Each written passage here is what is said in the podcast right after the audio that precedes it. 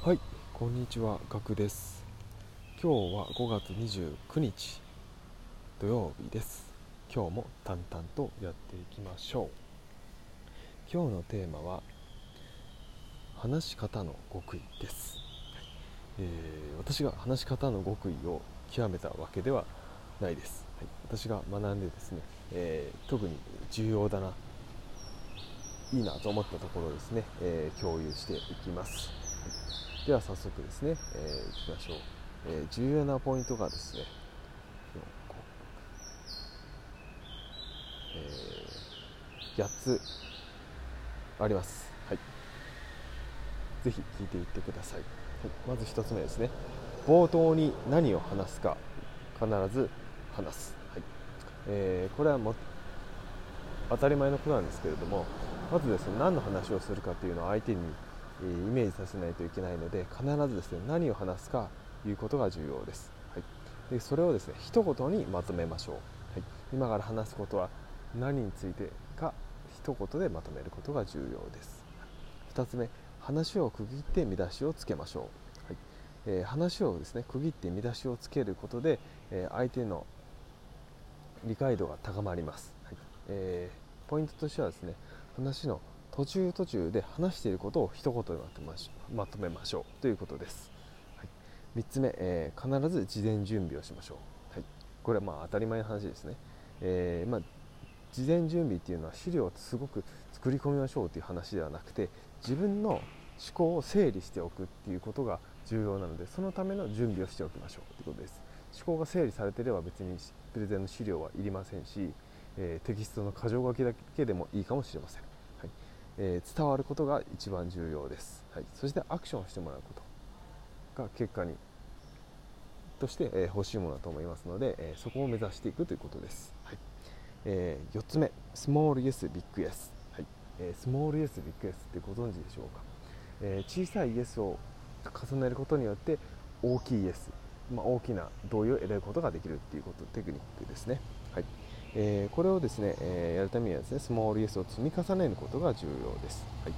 そのためにはですね相手の疑問を解消することをですね優先するのがポイントです。一人ですね長時間ですね、えーまあ、 TEDのトークのようなですね一人で喋るのはやめてですね、え相手のですね疑問を解消することを優先します、はい、そうすることによって、え相手はですね、え相手が話が入ってきますのでどんどんどんどん進んでいきます、相手の疑問を持ったままだと、えー疑問を解決されないと、えー小さいイエスも積み重なりませんしそして大きいイエスも得られないということになってしまいます、えー続いて5つ目、えーワントークワンアクションにしましょう、はい。えー人間はですね短期記憶でですね一言しかもう覚えられ覚えることができないそうなんですね、はい、なのでもうワントークワンアクション。であれやこれやと伝えよう伝えないようにしましょう。はい、続いて6つ目、えービジュアライズです、はい、これは何かというとですねストーリーを作る心を動かすことが重要です、はいえー具体的に話すことそして 5W1H で話すことが重要です、まあ、心の声を入れるとかあ、まあ、無理だと思ったんですけどとかなんかという自分のですね感情の部分、まあ、一見不要じゃないかっていうところをですね入れてみる。そしてですね、えーまあ、声の強弱をつけてですね、えー話してみるっていうのはいいかと思います、まあ、テレビで出てる芸人さんの例えば滑らない話とかあとはまあ実際な、まあ、ミュージカルとかでもそうですよね。やっぱあの強弱をつけたり、まあ、音楽の転換があったりとかして、えーそこでですね、えーと心が動く感情が動くっていうところがポイントになってきますので、えーこのビジュアライズ、まあ、ストーリーを作る心を動かすことが重要なポイントになります、はい。はい。えー続いてですねデメリットプレゼンをする、はい。えーこれは何かというとですね、えー相手にやってほしいアクションのデメリットを示すことです、はいえーなんでわざわざ相手にですねデメリットを示すかというとですね相手にですね、えー肯定のメッセージを送ることができるんですね。つまり相手が間違っていないですよって伝えることができます、はい。えーそれはなぜかというとですね、えーと相手にですね、えー、相手はですね間違っていないよっていうことをですね肯定送るっていうことですね、えー、相手は正しいですよ。私が別に正しくてあなたが間違っているっていうことではないんですよっていうメッセージを事前に伝えておくことで、えー、正しい正しくないっていう議論にならないからです。正しい正しくない議論になると、えー、まあ、決裁者とかですね自分より立場が上な人はですねやはりですね自分が正しいというふうに思い思っていますのでそういった議論になってしまうと、えー、話が悪い方向に進んでしまいます。ので、えー、必ずですね、えデメリットプレゼンをする。そしてそれで、え相手にやってほしいアクションのデメリットを最初に示しておくことで、えー、正しい正しくない議論をを発生させないっていうことができます。はい。えー、このポイントでやり方のポイントとしてはですねまず1つ目がですね、まあ、自分のやりたいアクションとその理由を話す。そして2つ目にデメリットを話す。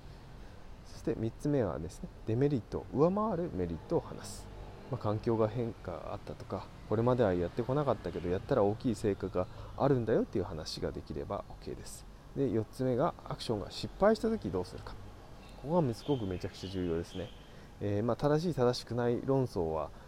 なしで、えー、全てはま仮説検証であるということをですね、え、伝える、まあ、ちょっとテストしたいんだということをですね伝える必要があります、はい。え最後7つ目、え Y から始める、はい。え Y から始めるとですね感情を動かしやすくなります。そうすると感情が動くと同意を得られやすくなります。えー、このポイントとしてはですね事前にですね、まあ、プレゼンの前にですね、え、まあ、紙とペンでですね自分の人生の理念を書いて頭に入れておくとですねこの Y の部分がぶれなくなります、そして、Y がすぐ出てくるようになりますし、え質問に対しても明確にぶれずに回答することができます、はい、ちょっと駆け足でしたが7つお伝えいたしました、はい、1つ目。目えー、冒頭に何を話すか言う2つ目話を区切って見出しをつける。3つ目必ず事前準備をする。4つ目スモールイエスを積み重ねてビッグイエスを獲得する。5つ目ワントークワンアクションにする。6つ目ビジュアライズ。ストーリーを作って心を動かす。最後7つ目、えー、Y から話を始める。です。はいいかがでしたでしょうか？えー、ま、一言でまとめるとか話の途中途中でも一言でまとめる。事前準備をする、うん、まあ、当たり前のことで、えー、分かっている方も多いと思うんですけれども、えー、いまいちですね僕の方ではできていない部分が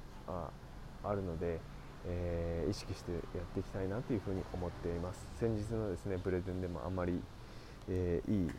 プレゼンになりませんでした。やっぱりですねどんなに準備して準備をしてもですねやはりたどたどしさが残ってしまいます。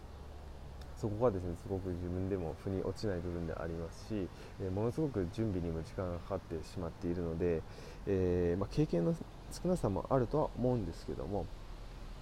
えー、こういったですね話し方のコツをですね勉強してですね、え皆さんにもシェアしてですね一緒に、え成長していけたらと思っております。はい、話し方プレゼンで悩んでいる方のですね参考になれば嬉しいです、はい、今回は以上になります。ためになったと思う方はですねぜひ、えー、フォローやコメントなどいただけるとありがたいです、えー、それではまた明日お会いしましょう。ではでは。